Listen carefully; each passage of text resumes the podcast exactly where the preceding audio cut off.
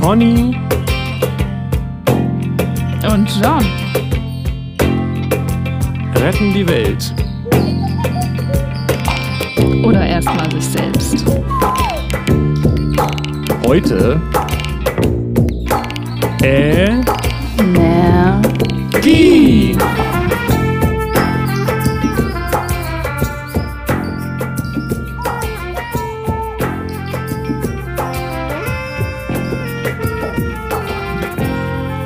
Neue ist, bist du jetzt in der Küche?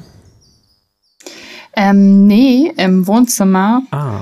Aber es ist, also ich habe schon ganz viel ausgepackt und so, aber trotzdem Vorhänge hängen noch nicht und es ist noch sehr kahl alles. Also Es halt auch, Es ist ich hatte Eindruck, es halt auch ein bisschen. Ja. Vielleicht äh, der Es Klatsch, halt das Klatschen halte gerade, weil Ja. du wohnst ja jetzt nicht mehr unter uns. nee, ich wohne jetzt unter den Bäumen. Der neue Podcast, der neue äh, Distance, Distance Cast, Podcasten. Mhm. Ja, aber Ja, wir machen trotzdem weiter. Na klar. Jetzt wird das noch viel bunter Also- alles. Erst recht. Ja. Jetzt kann ich hier so die Erlebnisse aus der Wildnis mit einbringen, wenn ich sie erlebe. Richtig. Und äh, ist das noch überhaupt noch, ist das überhaupt noch Deutschland? das ist Schleswig-Holstein wahrscheinlich, ne? Ja, Schleswig-Holstein ist es. Ach so. Mhm. Naja. Okay, so bundeslandübergreifender Podcast. Du, du, du. Mhm. Hast du denn noch was zum letzten Mal? Mhm. Du?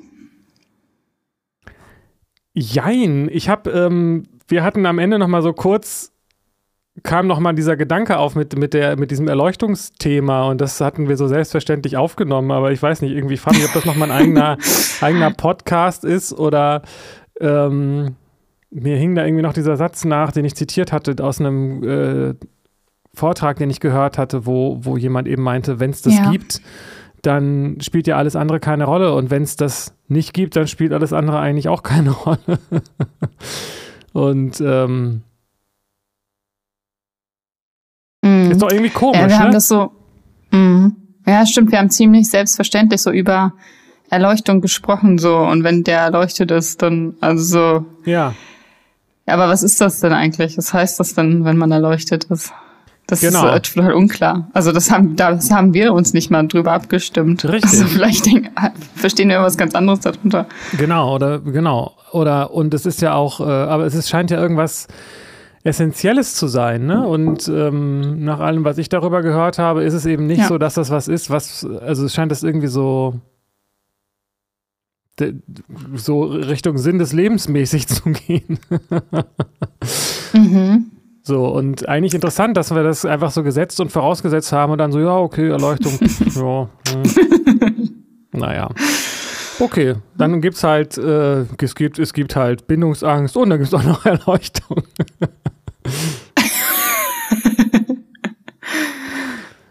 Fiel mir nur noch so ein. Ja. Ja. Ja, da gibt's ja auch keine. Also ich habe jetzt nicht gegoogelt, ob das irgendwie definiert ist, aber ich würde mal behaupten, es gibt da auch keine Definition zu, oder? Also keine allgemeingültige, das wird als Nee. erleuchtet bezeichnet oder das nicht.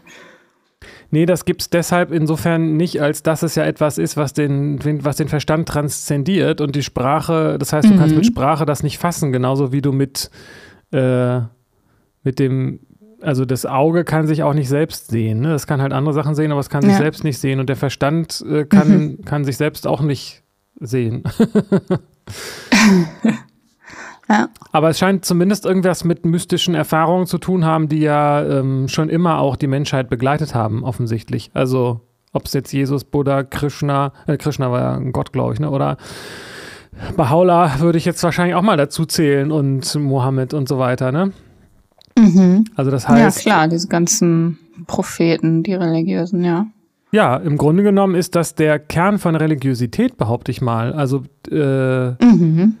erleuchtete Menschen, wenn es das gibt in dem Sinne, ähm, Ja. das waren die Religionsstifter. Ja, ganz genau.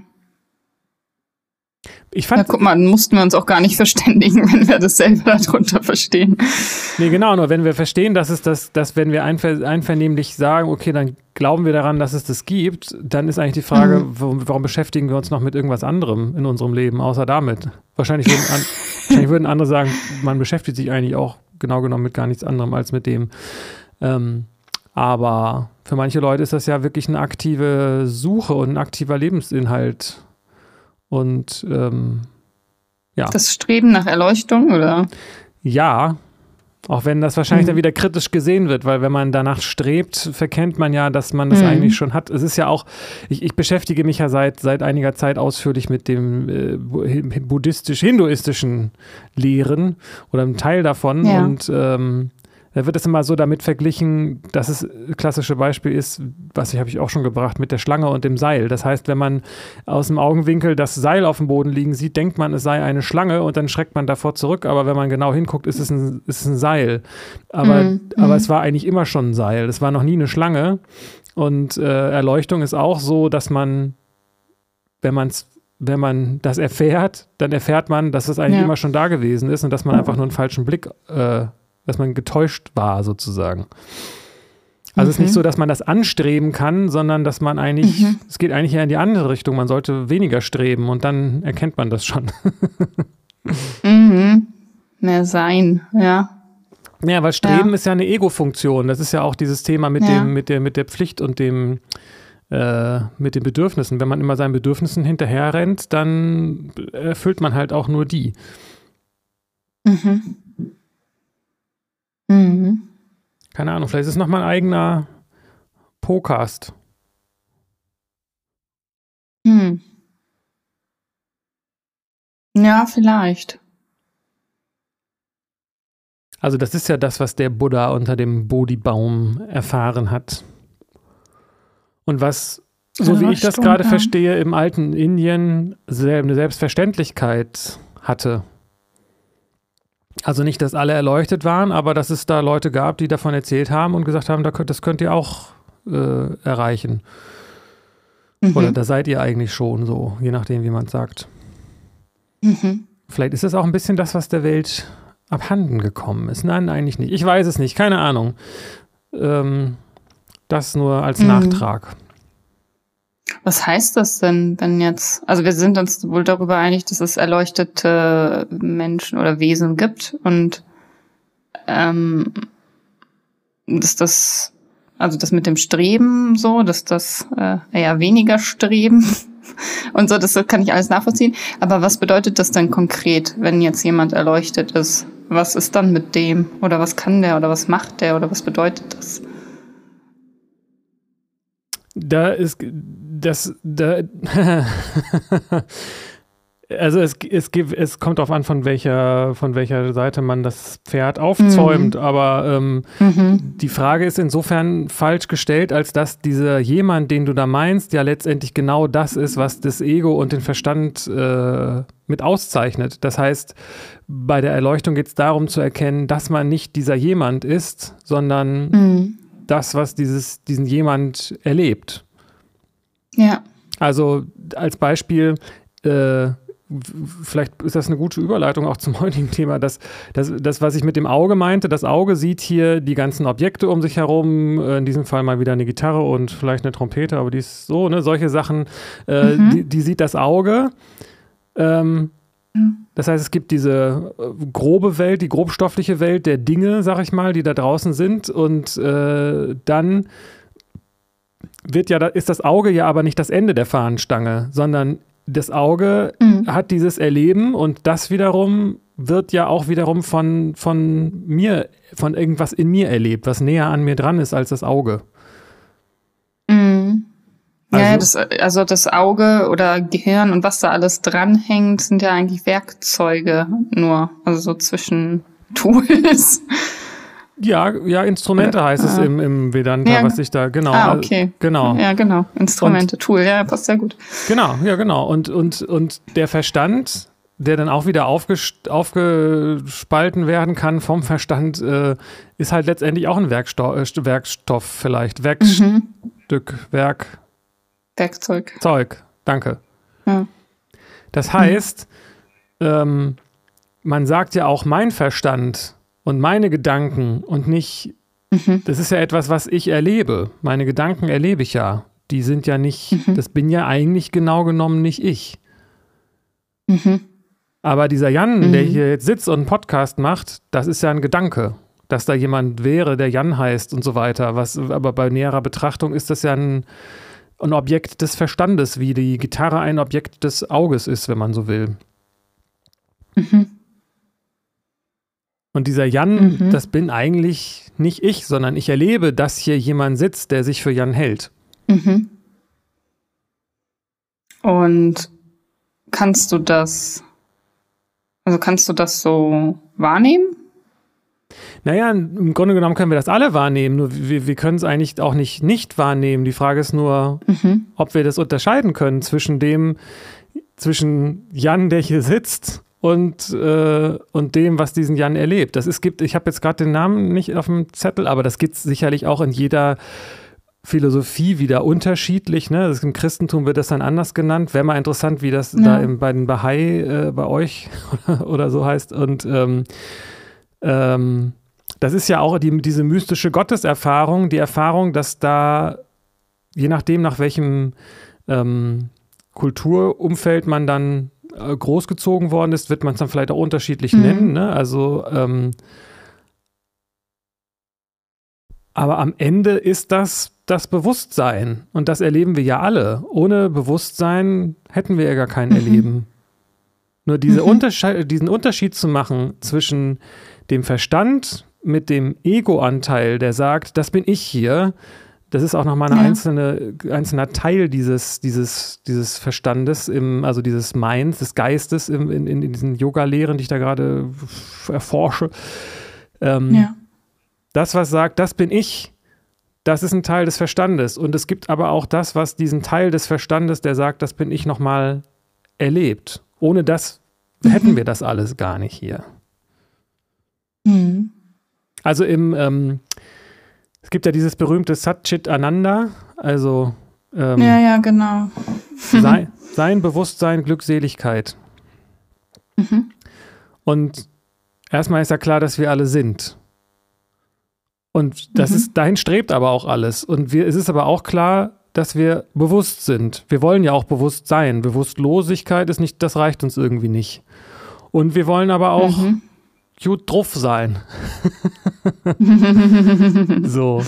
Und das ist so diese alte, die, im Grunde genommen im Kern, wenn ich alles weglasse an diesem ganzen, wenn der Buddha spricht von, von dem zweiten Pfeil, ne, wenn ich das kommentiere, was ich erlebe, weil es mir nicht nur, weil es mir ist nicht nur der, die, die Tasse runtergefallen, sondern ich ja. ich habe auch, mache mach mir auch noch Vorwürfe dafür, diesen ganzen zweiten Teil, der dann damit einhergeht, mhm. der, ähm, der hält mich davon ab, zu, zu, zu, bewusst glücklich zu sein. Bewusst und glücklich und zu sein.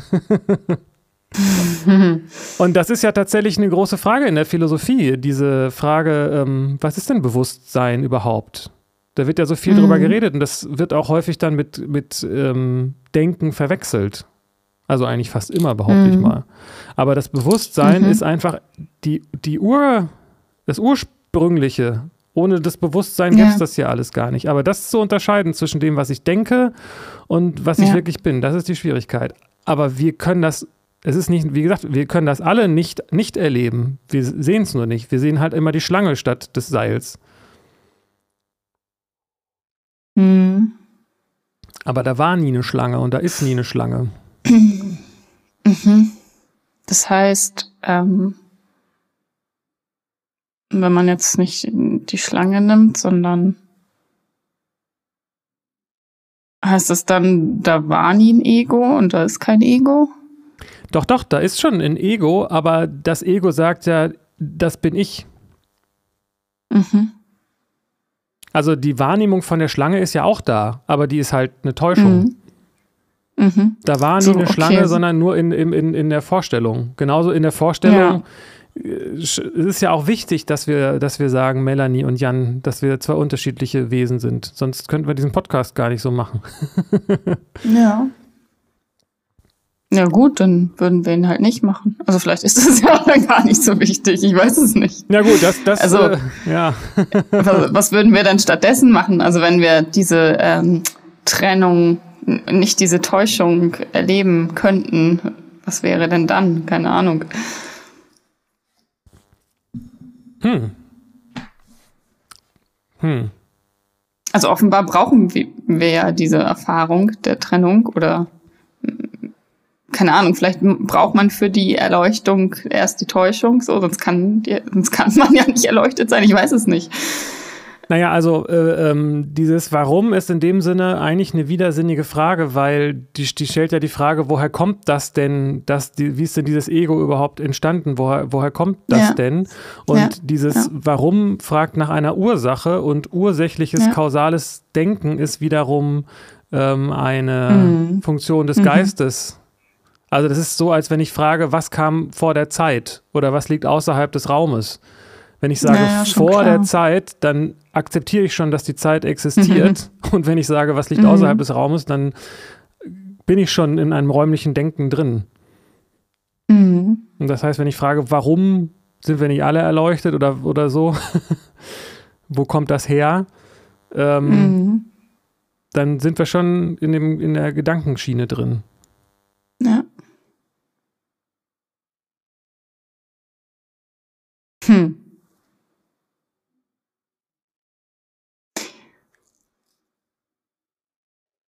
Das Wissen darum, also dass wir uns jetzt so darüber unterhalten können und sowas, ähm, das heißt ja nicht, dass wir erleuchtet sind. Also das hat jetzt damit nichts zu tun. Aber was ist denn anders beim Erleuchteten? Ich würde das mal voll interessieren, weil im Grunde, also ich, so, so vom Gefühl, also wenn ich mir das so jetzt vorstelle, eigentlich dürfte der oder könnte der gar nicht sprechen. Also, weil jedes Wort dem gar nicht gerecht würde, der Erleuchtung oder so. Also, sobald der versucht, was zu sagen, ist das ja dann nicht mehr erleuchtet. Stelle ich mir jetzt gerade so vor. Mm. Ja, also es ist echt interessant, weil ich, ich, ich beschäftige mich gerade äh, schwerpunktmäßig mit der Bhagavad Gita und da stehen die ganzen Fragen und die ganzen Antworten drin. Es gibt, ich glaube, ein ganzes Kapitel zu dem Thema, wie der Erleu woran man den Erleuchteten äh, erkennt. Andererseits aller, mhm. allerdings nicht von außen, sondern von innen. Ne? Wie, also äh, die Frage ist halt, mhm. wie fühlt sich der Erleuchtete von innen an? Mhm. So. Mhm. Und ähm, das, was du sagst, geht eben davon aus, dass eine Art Verwandlung stattfindet und jemand sich verändert. Fakt, also, aber es ist aber so, ähm, das kommt, es ist sozusagen, es kommt nicht, es verändert sich nichts, sondern es wird nur erkannt, dass da noch was anderes da mhm. ist. Das heißt, mhm. wenn du jetzt die Erleuchtung erfährst, sitzt da immer noch Melanie, aber du erkennst, dass du nicht Melanie bist. Aber Melanie kann genauso mhm. gut noch podcasten und Sachen sagen oder, oder es lassen oder so. Ähm, mhm. es ist einfach nur eine größere Klarheit über die, die, die Wirklichkeit, mhm. die Wahrheit. Mhm. Genauso ja. wie man ja auch auf einer psychologischen Ebene sich besser erkennen und verstehen kann. Und das ändert natürlich was, ähm, wenn man seine Traumata und seine Verhaltensmuster besser durchschaut. Aber ähm, mhm. das ändert ja nichts daran, dass da immer noch eine Psyche ist. Mhm. Mhm. Also mhm. wenn ich meine, wenn ich, wenn ich, wenn ich unbewusste Angst habe und mich dementsprechend verhalte, dann ja. äh, kann ich mir über die Angst bewusst werden und dann sehe ich die und dann sehe ich, seh, mhm. dann sehe ich, warum ich mich so verhalte. So. Mhm. Aber das ändert nichts daran, dass ich, dass da, dass da jemand ist, der Angst hat, wenn ich sie besser erkenne. Das kann dann dazu führen, dass man keine Angst mehr hat. Natürlich. Ja, klar. Ja, wenn du sie erkennst, hast du ja die Chance, sie aufzulösen. Ja, aber das ist, so wie ich das verstehe, ist das vergleichbar, weil du eben von aus dieser du erkennst halt, dass da etwas ist, das von allem unangetastet ist, was unzerstörbar ist, was nie entstanden ist, was nie vergehen kann, was immer da ist. Mhm. Und, mhm. und dass das du bist. Je nachdem, wenn du fragst, wenn mhm. du die mhm. Hinduisten fragst, sagen die, du bist das. Und wenn du die Buddhisten fragst, sagen die, da ist gar nichts. Also entweder bist du alles oder nichts, mhm. aber es kommt ja auch selber raus so. Mhm. mhm. Und wenn aus dieser Perspektive heraus hast du natürlich einen ganz anderen Blick auf die Dinge. Weil Mhm. ähm, sowas wie Todesangst ist dann irgendwie hinfällig. Ja, ja, klar, das verstehe ich. Das ist ein ganz Mhm. zentraler Satz. Jetzt reden wir über Erleuchtung gerade, kann das sein? ja, ist Also, spannend. äh, Im Housekeeping. Das ist äh, ein ganz zentraler Satz in der Bhagavad Gita. Jetzt habe ich sie heute ausnahmsweise mal nicht hier liegen und kann auch sowieso kein Sanskrit noch nicht. Aber ähm, ist übrigens eine super Sprache. Ich möchte alles zurücknehmen. Das ist eine super Sprache. Ähm, wo, wo, wo ein zentraler Satz im zweiten Kapitel, äh, ich glaube Vers 16, bin ich gerade nicht sicher, ist, dass, ähm, ist vielleicht der zentrale Satz, soweit ich das verstanden habe, dass der Weise unterscheiden kann, ich zitiere jetzt sehr salopp, äh, zwischen Mhm. dem, was nicht wirklich ist, weil es vergänglich ist, äh, Mhm. weil, es, weil es ein Formenspiel ist, was sich, was sich ständig Ja. verändert, und dem, was unvergänglich ist und was Mhm. ewig und, und Mhm. unantastbar ist. Und zwischen diesen beiden Dingen kann es eigentlich keine Zusammenhang geben. Also in dem äh, Podcast oder was das ist, in den Vorträgen, die ich da höre, ist mal das Beispiel, wenn ein Zug fährt und ich am Bahnhof stehe, dann kann es zwischen uns keine Verbindung geben. Entweder ich halte den Zug an und er bleibt dann am Bahnhof stehen oder ich werde vom Zug mitgerissen, aber der Zug fährt vorbei und ich stehe am Bahnhof. Das ist, das beeinflusst sich quasi nicht gegenseitig. Und wenn, sich's, wenn es interagiert, physisch natürlich, dann, ähm, dann ist eins von beiden nicht mehr das, was es vorher mal war. Also ist- Moment, da komme ich gar nicht mit. Also es gibt was Vergängliches Ja, und es gibt was Ewiges. genau. Und das kann nicht äh, interagieren miteinander. Das ist auf zwei unterschiedlichen Ebenen, sage ich mal. Ja.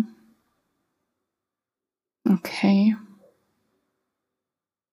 Weil die Ewigkeit Mhm. kann nicht vergänglich, das ist, das ist, das ist im Wesen einfach grundsätzlich Ja, das unterschiedlich. verstehe ich. Das Ewige kann nicht vergehen, das ist auch nie entstanden und das, was vergeht, kann nicht bleiben, weil es ist ja mal zu, es ist ja mal was geworden. Also Mhm. Jan ist, ist ja ein dauerhafter, sich wandelnder Prozess. Der, da gibt es überhaupt nichts an Jan, Ja. was ewig sein könnte, was auch nur das Potenzial zu- hat, ewig zu sein. ja, aber wenn du, ja, es ist, es ist ganz, also ganz schön komplex, weil wenn du den Wandel als ewig erkennst, weil alles sehr ewig im Wandel ist, dann gibt es nichts Vergängliches. Na, da weiß ich nicht so genau, ob der Wandel, ob, es, Also nicht bei- auch, ob es nicht auch sein könnte, dass Äh, der Wandel aufhört, dann wäre die Ewigkeit ja trotzdem Mhm. noch da. Der Wandel vergeht, okay. Nein, also ich, ist, Mhm. äh, das erleben wir ja natürlich irgendwie gerade nicht, aber wenn der Wandel Mhm. nicht mehr da ist, ähm, ist auch die Frage, was heißt denn der Wandel? Mhm. Was ist das denn? Der, ist das, ist Ja, das, ist das und- Und auch was heißt Vergänglichkeit? Also heißt, heißt, heißt es dann, dass was nicht mehr ist? Das geht ja nicht. Also über Nichtsein haben wir ja auch schon gesprochen. Und ja, also was bedeutet das? Vergänglich? Im Grunde kann es das ja gar nicht geben. Also außer man bezeichnet es als Ver Vergehen im Sinne von verändern, also wandeln. du meinst, Vergänglichkeit gibt es eigentlich gar nicht? Naja, wenn es, also kommt drauf an, was man mit Vergänglichkeit meint. Oder mit geben, ja. Ja. Also Vergänglichkeit ist ja ein abstrakter Begriff. Aber, Mhm. aber alles, was wir erleben, ist ja nicht von Dauer, inklusive uns selbst. Also mal abgesehen davon, dass, äh, dass wir uns ja auch jeden Augenblick verändern und wir auch die Frage erstmal stellen müssen, Mhm. wer sind wir denn da überhaupt, von dem wir da gerade sprechen, werden wir ja auch Mhm. sterben. Und Mhm. das heißt, nichts ist von Dauer. Also ich habe noch nichts, ich habe noch nichts erlebt, was nicht von Dauer, was, was, was sich nicht verändert hat. Mhm, Genau, genau. So. Ja, aber ist Verändern was anderes als Vergehen? Also Vergänglichkeit und Veränderung, sind das Synonyme oder gibt es da einen Unterschied? Ja, das ist ja eine Frage der Begriffe, ob ich jetzt sage, es entsteht, es ist und es vergeht wieder Mhm. oder ob ich sage, kommt ja darauf an, wo ich den, den Rahmen setze. Also wenn ich sage, der, Ja, genau. der, der Apfel, der ist vom Baum gefallen und vergangen und daraus ist dann aber ein neuer Baum gewachsen, kann ich natürlich sagen, das Ganze ist der Prozess Baum. Das heißt, deswegen hat er sich mhm. fortgesetzt. So, ne? Mhm. Aber ich kann sagen, genau. der Apfel ist jetzt, wenn ich mich, wenn ich versuche, da reinzubeißen, dann ist der jetzt inzwischen mhm. vergammelt und vergangen. aber aber ja. zumindest dieser Apfel. Mhm. Ja, genau. Aber es ist ja, es ist ja, wenn ich jetzt mal auf mich gucke, es gibt ja keinen Augenblick, der identisch ist. Also, ich, ich, also mhm. in, es gibt auch, ich würde mal sagen, es gibt auch jetzt spontan fällt mir nichts ein, in welcher, in welcher Eigenschaft er konstant wäre, dieser Prozess. Ich, mhm. meine Zellen sind jeden Augenblick anders, meine ja, Bewegung ist jeden Augenblick anders, mein, ich altere mhm. je, immer weiter, ich sage jeden Augenblick was anderes, meine Gedanken mhm. sind anders. Es gibt keinen Augenblick, in dem irgendwas zweimal hintereinander mhm. gleich ist. Mhm. Ja, genau. Man könnte vielleicht argumentieren, dass das, wie ich es erlebe, im, im Tiefschlaf, wo nichts mehr ist, so außer diesem reinen Bewusstsein laut, laut, äh, laut Lehre, ähm, okay. Ist ja auch nachvollziehbar, weil ich bin ja nicht tot. Tiefschlaf ist ja nicht tot. Also ich erwache ja wieder, also ist ja. da irgendwie das Potenzial zum, zum ähm, mhm. dieses Bewusstheitspotenzial, das ist ja da. Ähm, mhm. Mhm. Ah, ähm, das heißt, da könnte man sagen, da könnte es sein, dass die Augenblicke sich einander gleichen, weil in jedem Augenblick dann nichts da ist. Ne? Weiß ich jetzt aber nicht mehr, weil mhm. ich an Tiefschlaf kann man sich ja irgendwie nicht so richtig erinnern. Müsste man mal ausprobieren. Wenn man es könnte, ja, wäre man vielleicht Experimente erleuchtet. mit. Äh, Was sagst du? Aber nee, gibt es ja auch Experimente. Also die, also so Leute, die experimentieren mit ihren Schlafzuständen und Traumwandeln und sowas alles. Ja, das ist ein hochspannendes Thema auch, weil es auch ähm, einem etwas über die Wirklichkeit sagt. Ne? Also wenn man mhm denn ein Traum erscheint einem ja im Traum wie wirklich. Mhm. Und damit, das ja, wäre ein anderer Vergleich, ne, dass man sagt, uns, aber das hatte, das ist mir irgendwie auch nicht, da habe ich ein Buch gelesen, habe ich, glaube ich, hatten wir schon mal drüber geredet, glaube ich, ne? Ähm, wenn der, der, Traum erscheint uns wirklich, aber von der Art der Wahrnehmung unterscheiden sich Traum und Wirklichkeit eigentlich gar nicht so großartig, wie man denkt. Mhm. Also während man wach ist, ist das kritische Bewusstsein etwas stärker äh, am, am Start und äh, ja, ich weiß Ja, das ist halt so ein Verstand, ne? Der dir die ganze Zeit reinhaut, nee, du kannst gar nicht fliegen, nee, du kannst das gar nicht und diese geht gar nicht. So. Ja, der fragt eher, der, der kritische Verstand im Traum hinterfragt das nicht, dass wenn man es tut, ne? Also ich glaube, meinst du ja, das? Ja, genau. Genau, ja. aber ich weiß noch nicht, ob. Da machst du es ja einfach. Du meinst, wir können nur nicht fliegen, weil wir glauben, dass wir es nicht können? das weiß ich nicht. Okay. Keine Ahnung. Aber diese Traumwelt erscheint ja schon sehr vollständig. Man hat ja auch einen Körper im Traum und so weiter. Ja, genau. Und mhm. irgendwie werden da diese Werkzeuge, die man im, im, in einem Wachzustand hat, sind auch im Traum da, aber er hat ja eine anderen, irgendwie, was ist jetzt Wirklichkeit, der Traum oder oder mhm. die, das, was wir als Wachzustand erleben. Ja. Irgendwie sind wir uns anscheinend einig, dass der Traumzustand etwas ist, was, äh, was nicht ganz so wirklich ist wie, der, wie, der, wie, der, wie die Wirklichkeit, wie der Wachzustand. Ja, weiß ich nicht. Nicht ganz so wirklich würde ich gar nicht sagen ich halte den schon für wirklich im Sinne von, das ist eine Wirklichkeit, also das hat eine Wirkung, das wirkt sich aus. Und auch was man, also was man träumt und auch was man im Traum macht, das, das hat Wirkungen. Also auch dann in die andere, in den Wachzustand, in, die Wirklichkeit des Wachzustandes hinein, weil das macht ja was mit deiner Befindlichkeit, was du geträumt hast, oder auch wie du dich im Traum verhalten hast, macht auch was mit dir dann im Wachzustand und sowas. Erstmal alles was mit einem, ne? Also auch das, was mhm. man am, im, im Wachzustand denkt, macht ja auch was mit einem. Also, mhm. aber trotzdem hat, ist es ja ein Unterschied, ob ich mich hinsetze und mir über etwas Gedanken mache oder ob ich, ähm, also ich sag mal, ein Traum ist mehr immersive und mehr 3D als ein reines Nachdenken über Sachen, ne? Mhm. Also irgendwie, äh, mhm. ich habe ich, ich, weiß gar nicht, ob ich da noch mit weitermache, aber äh, ich fand das irgendwie ganz interessant. Das hatte ich jetzt aber schon ein paar Mal beim Meditieren.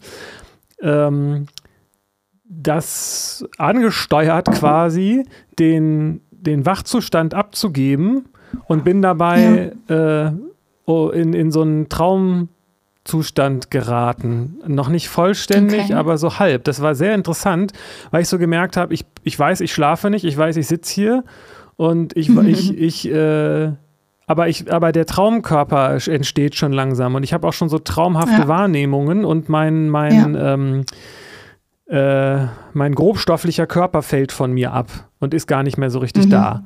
Und trotzdem mhm, weiß ich, dass ich nicht schlafe und nicht träume. Und ähm, mhm. das heißt, mhm. warum habe ich das jetzt gesagt? Weil ich, weil ich den, das ist, ähm, da gibt es irgendwie so einen Übergang und ja, genau. man kann das auch äh, erleben. Mhm. Ja, genau. Oder ein anderes Beispiel ist ja zum Beispiel luzides Träumen. Vielleicht ist das der Argument, mhm. vielleicht ist das der Punkt. Wenn wir träumen, wissen wir in der Regel nicht, dass wir träumen, aber wenn wir wach sind, wissen wir in der Regel, dass wir wach sind. Mhm. Ja, aber manchmal weißt du doch auch im Traum, dass du träumst, oder? Aber dann ähm, ist Ah, ja, das also ist ich schon. Ich weiß das manchmal. Ja, ja, ich, ich ja, luzides Träumen, ne? Aber, ähm, mhm. die, aber es ging jetzt gerade um die Frage, was ist wirklich ja für mich? Ich dachte, und, und deswegen. Mhm. Irgendwie, irgendwie ist mir aus irgendeinem Grunde klar, dass die Voraussetzung für die Fähigkeit zu träumen die ist, dass man wach sein kann und nicht andersrum. Aber ich kann dir leider nicht sagen, woran das liegt. Also ich gehe davon aus, dass ähm, irgendwie. Hm. Es ist wieder wie mit der Schlange und dem Seil. Also irgendwie ist es, würdest du das, du stellst das in Frage. Ich finde das durchaus äh, diskutierenswert. Also, hm. dass der Traum genauso wirklich ist wie der Wachzustand. Ja, genau. Also es ist nicht das Gleiche, aber es ist genauso, ja, wirklich, könnte man sagen. Ist vielleicht sogar noch, vielleicht sogar noch wirklicher. Also ich, meiner Erfahrung nach kann ich im Traum an Sachen kommen, also mir bewusst werden über etwas, also Sachen wahrnehmen, die ich halt äh, nicht im Wachzustand wahrnehme. Also das ist dann mache ich andere Erfahrungen, die aber genauso wichtig sind oder manchmal sogar wichtiger oder hilfreich. Also ich kann da, da existiert eben nicht, da, genau, da existieren eben nicht diese Parameter dieser Wachzustandwirklichkeit, ja, Raum und Zeit und sowas. Also ich kann, kann in meine Vergangenheit, in meine Zukunft, das ist alles eins. Ich kann Sachen wahrnehmen, die die ich jetzt im Wachzustand halt nicht wahrnehmen kann. Da komme ich nicht ran, aber im Traum ja. Ja. Ähm, der Traum ist flüchtiger, ne? Also das ist, der ist modellierbarer und, und, und er ist auch nicht, soll ich sagen, die Menschen, denen man oder den Wesen, denen man im Traum begegnet, die haben eine andere Qualität als die, die man in, im Wachzustand begegnet. Die erinnern sich auch noch daran, wenn man sie getroffen hat. Im Traum das weiß ich nicht so genau. Ähm, also, ich hatte, jetzt, ich hatte den, ähm, ich hatte, jetzt haben wir noch gar nicht über das Thema geredet, über das wir eigentlich ursprünglich mal reden wollten. Und das ist, äh, war irgendwie so dieser etwas diffuse Begriff Energie. Und ich bin mhm. nicht sicher, aber ich glaube, und das möchte ich eben nicht nur irgendwo lesen, sondern auch erfahren, dass es da ein äh, dass das das ist, was im indischen, äh, in, in, im, Buddhismus, im Hinduismus als äh, feinstofflicher Körper, also Pranamaya Kosha genannt wird. Ähm, und ähm, dieser, dieser Übergang in diese Traumwelt ist passiert, als ich mich auf diesen Energiekörper konzentriert habe. Und mhm. ähm, das ist jetzt für mich kein, kein Schlagwort oder sowas, sondern das ist was, was ich spüre. Da hatten wir, glaube ich, drüber geredet, als es um die Frage ging, ja. was wir beim nächsten Mal machen. Ne? Kannst du auch, mhm. würde mich mal interessieren, was du dazu sagst. Also diese, das, diese äh, wirklich reale Erfahrung und Wahrnehmung einer Energie, die durch den Körper fließt. Nicht in irgendeinem losgelöst esoterischen Wortsinn, sondern eine echte Erfahrung. Ja. Genauso echt, wie ja. ich äh, das erfahre, dass meine Füße auf dem Boden stehen, wenn ich auf dem Boden stehe. So. Und. Auf den habe ich quasi aktiviert und da, ähm, bestärkt und äh, äh, aufsteigen lassen, sage ich mal. Und das hat, da, das hat dazu geführt, dass ich in diese Traumwelt gerutscht bin. Das heißt, das war eigentlich gar nicht mein ah. Gedanke oder mein Ziel, in diese Traumwelt zu geraten, sondern das war, ähm, das, war das, wo, mhm. wo, wo quasi sich der, ich sag mal, grobstoffliche Körper, mhm. ähm, ich glaube, Manomaya Koscher, der in Indien der der, der aus Essen besteht, wo man sagt, das ist der, der aus Essen gemacht ist, finde ich eigentlich ganz, ganz gut, auch wenn es ein bisschen eklig und prosaisch ist, aber klar, das ist der Körper, ja. der, der durch, dadurch entsteht, dass man was isst. Das ist einfach ja. ganz gut, finde ich ganz gut beschrieben. Und die, die Hülle, die dann dahinter liegt, ist der feinstoffliche ähm, Körper, der auch irgendwas mit dem Atem zu tun haben muss. Und wenn man, wenn, das ist wahrscheinlich der Traumkörper. Das habe ich so noch nicht gefunden, aber so wie ich das jetzt nach diesen Erlebnissen sehe, müsste das eigentlich einen Zusammenhang geben zwischen diesem, ich sag mal, feinstofflichen mhm. Körper, der dann vielleicht aber, der, und der wird eben auch, das ist auch Teil dieses Wiedergeburtszykluses.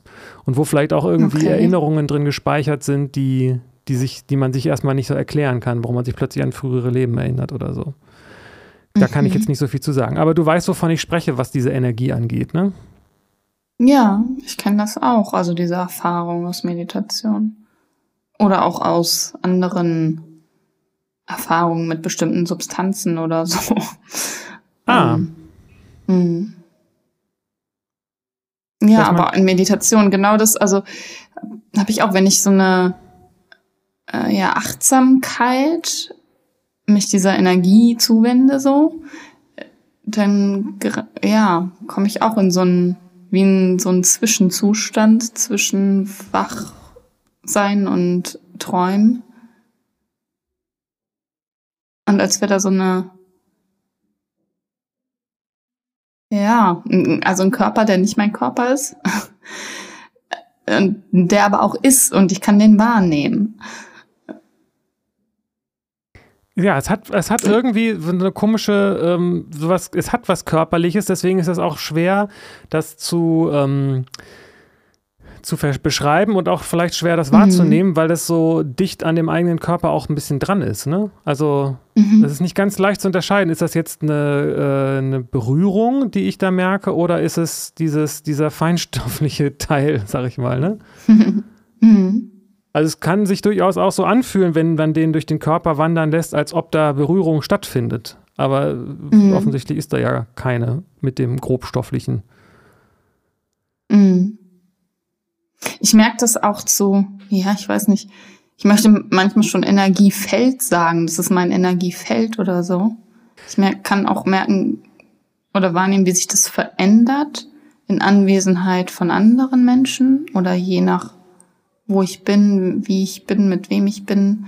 Und kann auch merken, wie sich das, wo es hingeht oder wo es, wo es so eine, ähm, sich verhält zu anderen Energiekörpern oder Energiefeldern von anderen Menschen. So. Das, das hat, ist interessant. Ich, auch dann so Anziehung, Abstoßen, so, also sowas. Das ist sehr interessant, weil das, äh, das habe ich noch gar nicht so beobachtet.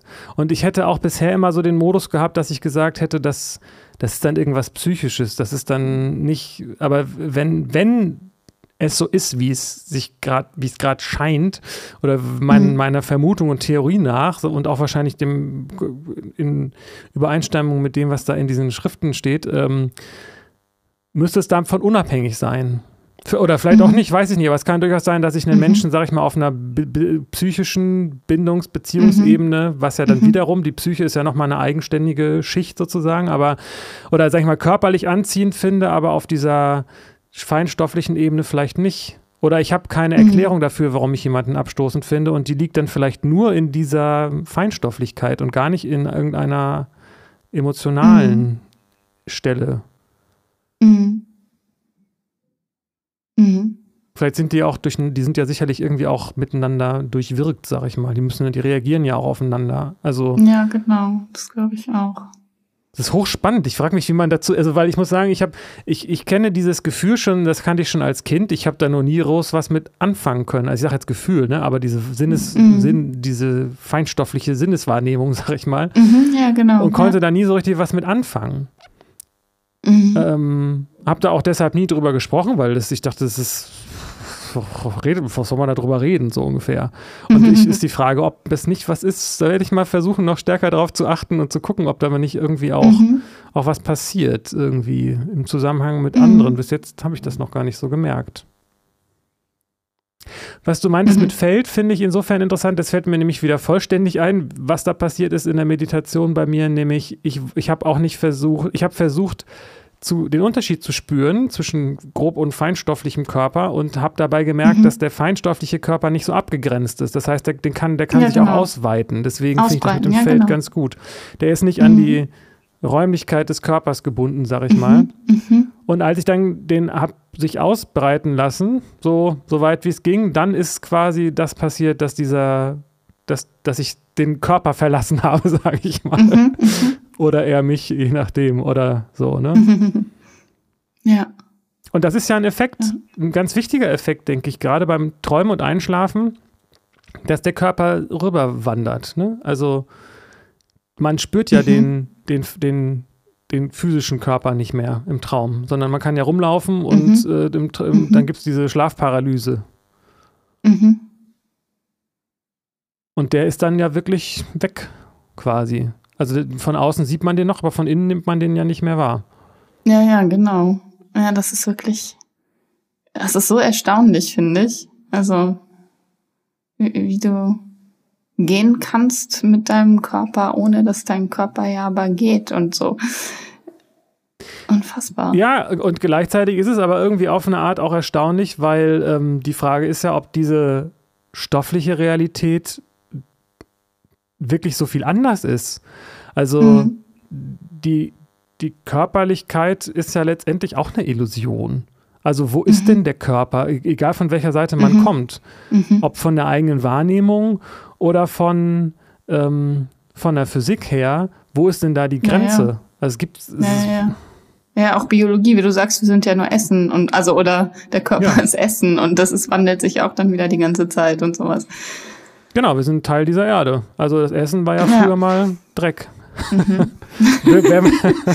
sind wir vielleicht bei der Bibel, ne? Aus der Erde, wie wir es, Asche zu Asche, Staub zu Staub. Wir sind eigentlich nur ein Stück von diesem Planeten. Von Erleuchtung und wir sind Gott zu wir sind Dreck ist auch echt herrlich.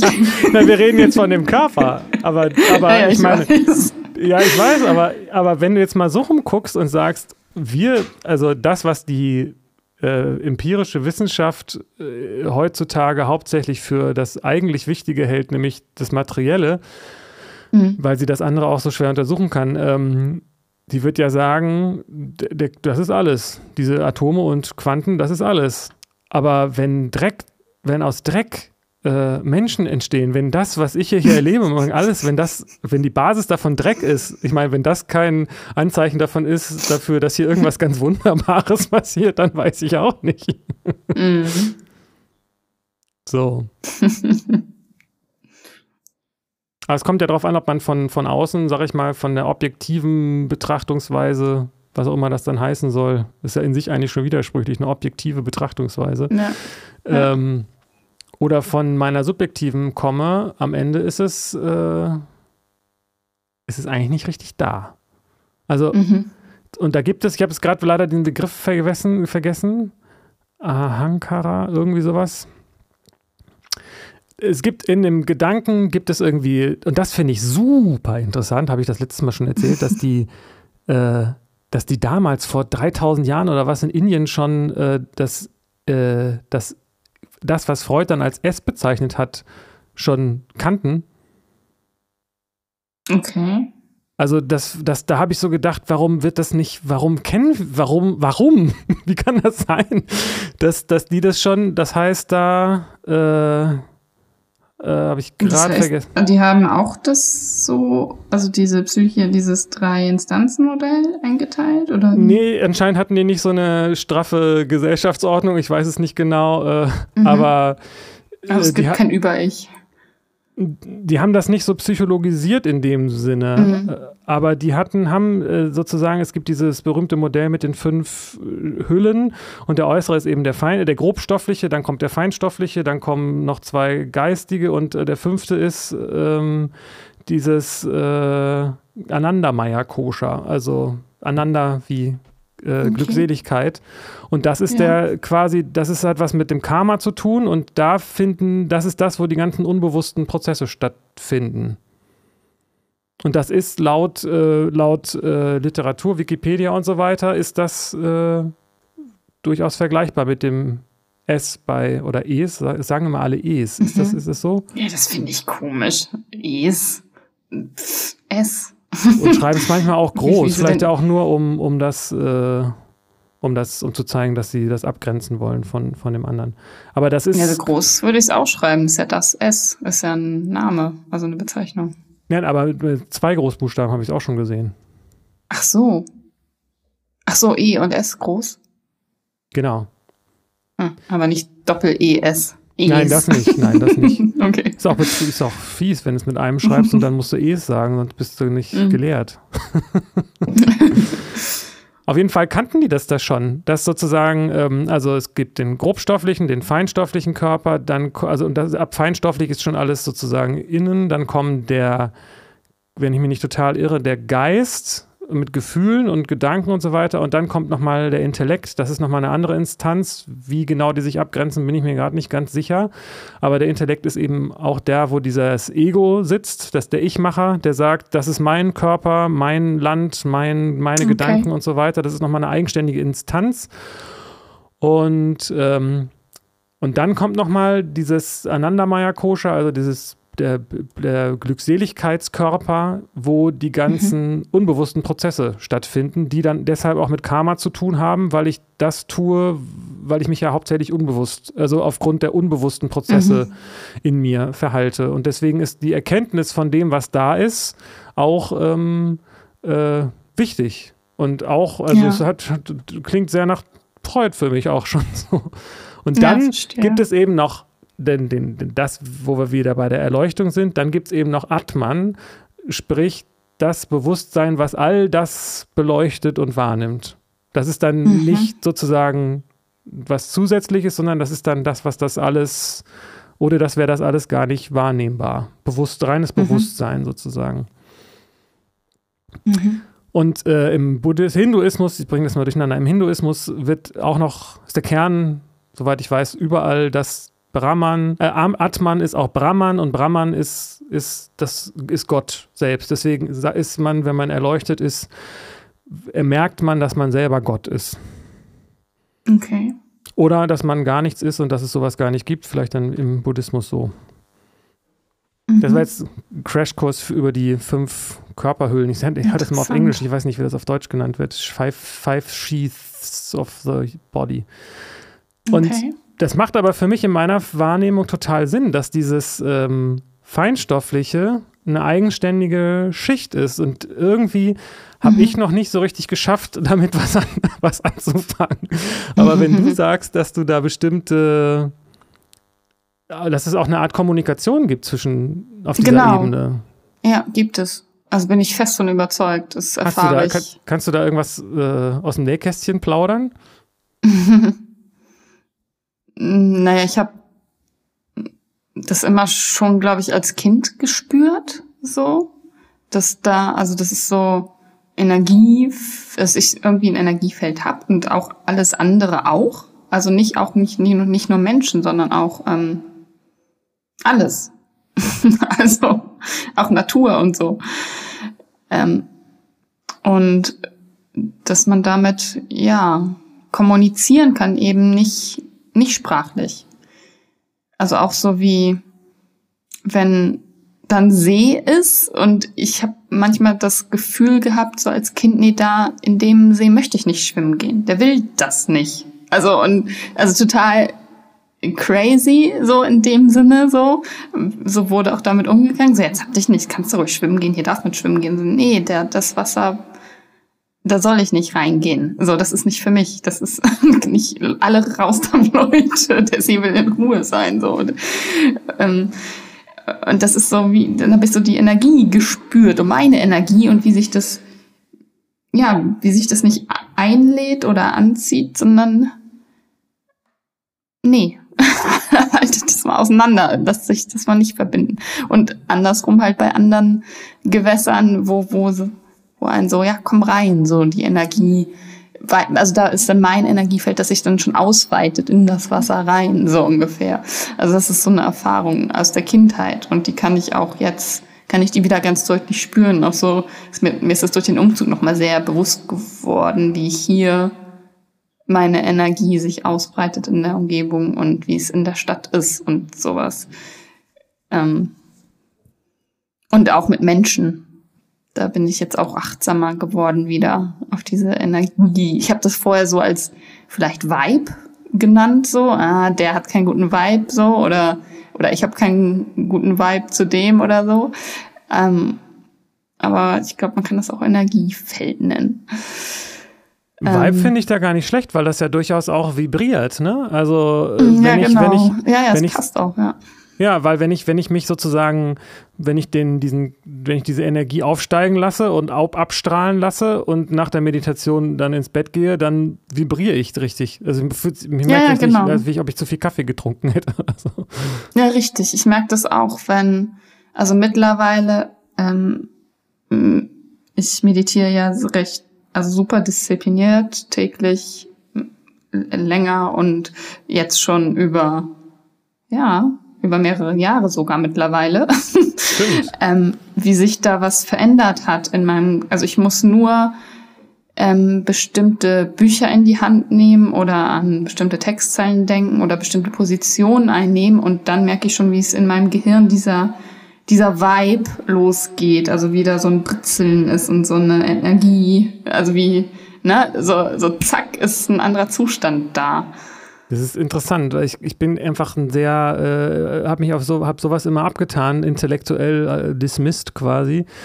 Deswegen habe ich da nie so weiter drauf geachtet, weil ich immer dachte, pff, was soll ich damit so ungefähr? Es ist aber sehr interessant, mhm. dass du das beschreibst. Ich kenne das mit, äh, mit Hamburg tatsächlich, wo du das beschreibst. Ich wusste irgendwie immer, hier in Hamburg, hier ist es irgendwie gut und richtig. Weiß auch nicht, kann es nicht erklären, muss ich ja auch nicht, aber mhm. es war immer so, wenn ich in Hamburg war, wer ist es das?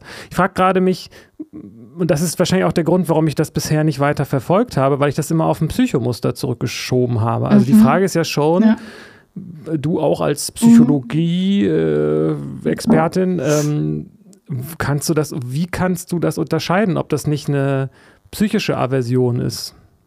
Oder lässt sich das gar nicht unterscheiden? Naja, ja, das ist die Frage. Da bin ich gerade dran am Erkunden, wo es da der Unterschied gibt es ein und wie kann man den festmachen. Also das wurde ja auch dann mir so als Kind ausgelegt, weshalb ich dem dann auch nicht weiter nachgegangen bin oder das selbst für Quatsch gehalten habe, weil ja, du hast ja nur Angst, in das Wasser zu gehen oder so. Also, ne? Dann so auf Psyche so.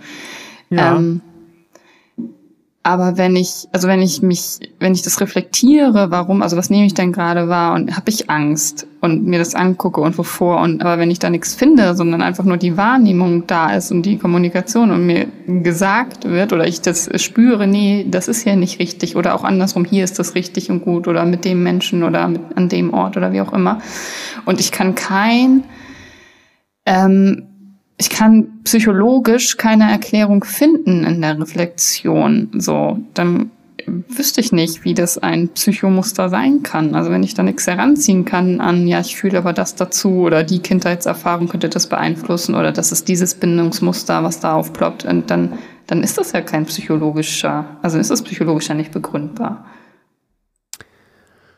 Also es kann ja durchaus Angst da sein. Die Frage ist nur, was ist sozusagen die initiale Wahrnehmung? Wenn ich jetzt äh, sehe, dass der, der Tisch, der Tisch, sage ich schon, der, äh, ähm, der See giftgrün ist und da Karpfen drin schwimmen, dann kann ich ja auch sagen, da will ich jetzt nicht reingehen, weil ich gesehen mhm. habe, dass mhm. der See irgendwie sass ja, ist. Genau.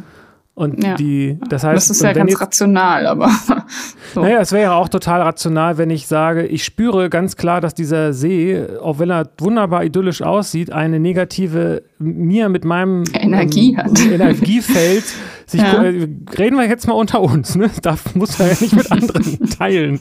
Nein, aber unter uns, wenn wir jetzt davon ausgehen ja. und auch eine Wahrnehmung haben, können wir erstmal so feststellen, wir haben beide eine Wahrnehmung mhm. von diesem Energiekörper. Und wenn diese äh, Wahrnehmung aus dem Energiekörper kommt, dann kann ich mhm. ja genauso gut sagen, nö, weil das ist etwas, auf das vertraue ich und das fühlt sich mhm. unbehaglich an. Da kann man ja trotzdem noch Gedanken und sonst was dazu haben, aber die mhm. ursprüngliche Wahrnehmung, die dazu führt, dass man das will oder nicht will, kommt aus einer mhm. anderen Ebene. Ob es nun aus der ja, genau. grobstofflichen oder aus der feinstofflichen kommt. Das ist doch mhm. der, sollte doch der Unterschied sein. Mhm. Und die Frage ist, wie kann man das unterscheiden? Ne? Also wenn du, wenn, mhm. wenn ich jetzt zum Beispiel an dem See stehen würde und ich könnte einen Unterschied sehen zwischen dem Fisch, der so komisch mit dem Bauch nach oben schwimmt, und dass mein Energiefeld sich zusammenzieht. Den mhm. Unterschied würde ich ja merken. Ich habe das jetzt nur noch nicht auf dieses Energiefeld geachtet. mhm. Mhm. Ja, genau. Also, und wenn, wenn ich das richtig höre, ist das ja für dich ziemlich klar, dass es nichts Psychisches ist, in dem Sinne, dass du irgendwie was gegen Wasser hast oder dass du das Wasser, dass du, ne, so, oder gegen diesen mhm. See oder gegen mhm. diese Böschung, sondern dass das da irgendwas in deinem Energiefeld sich tut. Mhm. Oder? Ja, genau. Das heißt, du kannst das ganz klar merken. Das heißt, das ist doch dann der Unterschied. Ja, stimmt. Spannend. Mhm. Ich glaube, das ist was, das hat vielleicht, das ist, das, das lässt, wirft auch nochmal ein ganz neuen, äh, ganz neues Licht auf das Thema Intuition, was wir ja schon mal hatten, ne? Ja, genau. Wo wir uns auch genau. nicht so genau. ganz einig waren, wo ich immer gesagt habe, Intuition ist nur eine andere Art zu denken. Aber vielleicht mhm. ähm, kann es ja auch sein, dass du mit Intuition etwas meinst, was mit der Wahrnehmung von diesem äh, Energiekörper zu tun hat. Ja, das kann gut sein. Weil wenn ich das genau, also je mehr ich mich, also je achtsamer ich damit bin und es wahrnehme und mich dann auch dementsprechend meiner Wahrnehmung nach verhalte, ist das, äh, könnte man das auch beschreiben als, ja, ich handle intuitiv, weil also fürs Außen nicht erkennbar aus dem und dem Grund, sondern das ist irgendwie was Inneres, was ich wahrnehme. Und ja, was mich führt oder dann auch äh, richtig führt. Also dann ist das was, das ist manchmal auch nicht, das ist ja nicht so, wie ich das will oder mir vorstelle oder das kann ich mir auch nicht so hinlegen oder das lässt sich nicht verbieten. So, das ist nicht korrumpierbar, diese Energie, die ist da. So. Und ich kann mich nach der richten und dann ist das gut und richtig und da geht's lang. Ähm, oder ich kann dagegen handeln, weil ich gerade denke, nee, ich will aber gerade mit diesen Menschen zusammen sein oder ich will gerade an diesen Ort gehen oder in diesem See schwimmen oder was. Aber dann ist das, ist das nicht, ist das nicht gut. Nee. Sehr interessant. Also in dem Sinne hat es dann ja nichts mit, ähm, also man könnte sagen, es geht dann nicht um die Verarbeitung von, von Eindrücken, ne? sondern es geht um den Eindruck selbst. Und das mhm. ist äh, genauso ähm, äh, real wie ein Sinneseindruck von, also ein, ein, ein physisch, wie heißt es denn, sagen wir, was weiß ich, wenn ich einen Geruch nicht mag oder sowas. Oder ob das mhm. mit diesem Energiekörper was passiert. Mhm. Das ist dann ja, das heißt, es ist schon auch ein, da verarbeitest du was, aber die Frage liegt, also das, der Ursprung der Wahrnehmung liegt nicht in der Verarbeitung, sondern in einer anderen sinnlichen Wahrnehmung, die aber eben nicht grobstofflich ist. Mhm. Wobei ich eben sagen muss, ja. Ja, nee, erzähl. Na, das, geht vielleicht, das geht dann vielleicht schon einen Schritt weiter, weil ich mich frage, ich, ich, ich kann diesen Körper beeinflussen und ich frage mich gerade, äh, ob sozusagen ich, der, der, der, fühlt sich mehr oder weniger so an, wie ich das möchte. Und ich frage mich gerade, wie da überhaupt irgendwas eine Chance hätte, den zu beeinflussen. Und andersrum, ähm, ob, ob, das, ob es da unterschiedliche, äh, ob der vielleicht nicht nur einfach an bestimmten Stellen oder in einer bestimmten Intensität ist, sondern ob der vielleicht auch noch unterschiedliche Qualitäten hat oder unterschiedliche Farben. Weißt du, was ich meine? Also mhm. Ähm, mhm. ob das wie ob, ob das nur ein Sinnesorgan ist oder ob der aus mehreren besteht und dass ich dass ich spüren kann, wenn die Energie sich schnell bewegt, dann ist es so und wenn sie sich langsam bewegt, dann ist es so und so weiter. Also das, das mhm. weiß ich alles noch gar nicht so genau. Kennst du die Prophezeiung von Celestin? Äh, nicht auswendig, Buch? aber ich weiß ungefähr, was das ist. Ne? Das ist von äh, Mohammeds Tochter, glaube ich. Oder? Mohammeds Tochter? Nee, ich meine das Buch von James. Ich glaube James Redfield. Also es gibt, äh, das beruht doch auf einer äh, überlieferten auf, äh, Prophezeiung, ne? Also vielleicht gibt es mhm. da, ist das ein, ist ein Roman oder was ist das? Ist ein Roman, ja. Ach so, okay, ja, dann beruht das aber auf einem, äh, auf einer, auf einer Sache, die es schon vor dem Roman gab. Ah, okay. Ja, das kann gut sein. Das weiß ich gar nicht mehr genau. Ist schon sehr lange her, dass ich das gelesen habe. Aber da spielt auch dieses Energie wahrnehmen, Energie sehen und sowas und Intuition und alles eine große Rolle. Ich glaube, ich muss das nochmal lesen. Ich glaube, das gibt es auch als Film, habe ich irgendwann auch schon mal gesehen, aber den fand ich nicht so gut. Ich finde auch nicht alles daran oder verstehe auch nicht alles daran oder sehe alles so, aber ich weiß, da steckt ganz viel zu diesem Thema drin. Würdest du denn sagen, dass es, dass, dass es so, wenn ein See, wenn du in den See rein willst oder wenn du in den See nicht rein willst, wie, woran äußert sich das? Also, aber also, ne, was ist das, was, wie fühlt sich das an, dass dir sagt, dass du da rein sollst oder dass du da nicht rein sollst? Mhm.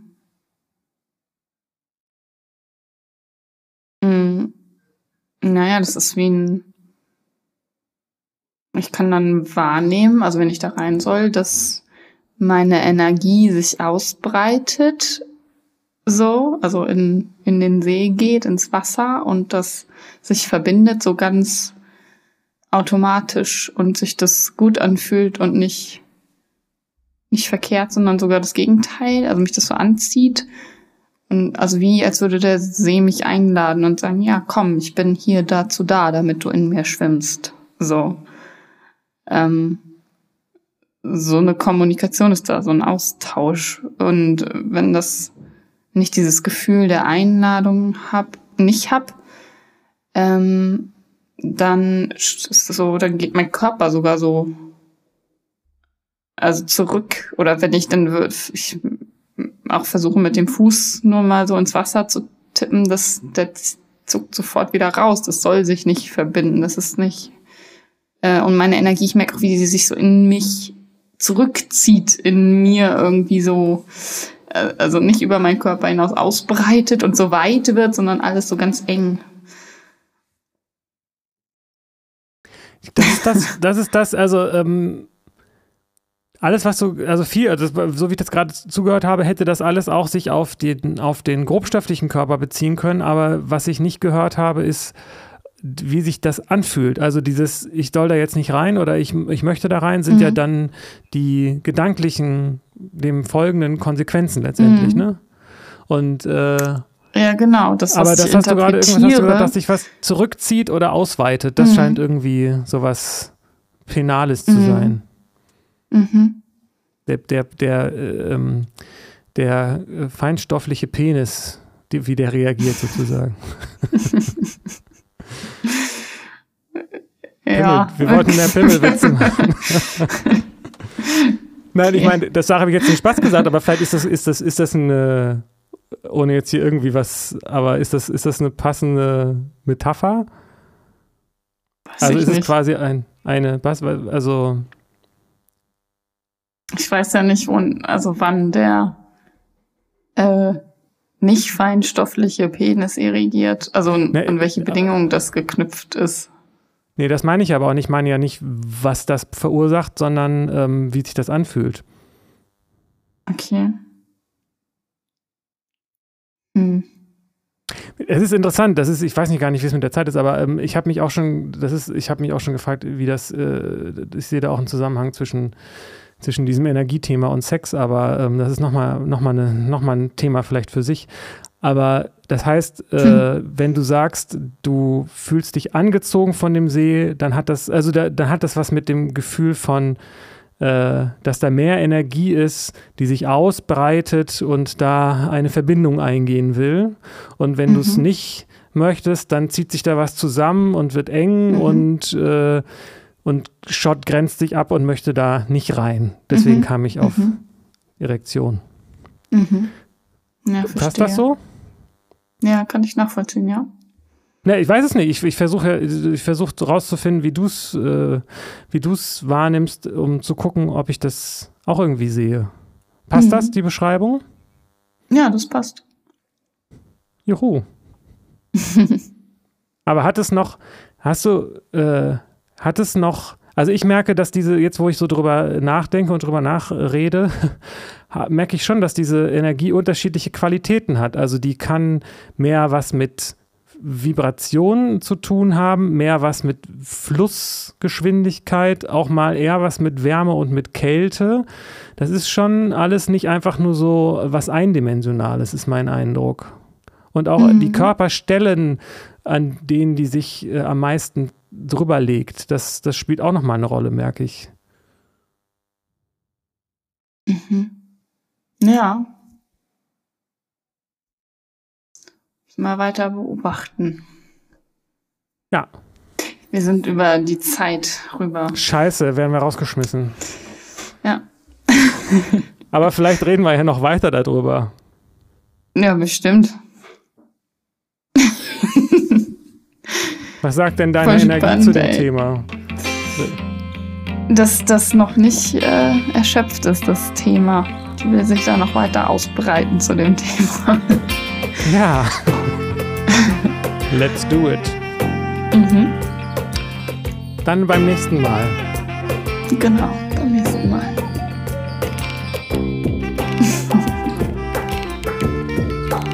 ja, danke schön. Danke auch. Bis zum nächsten Mal. Tschüss. Tschüss.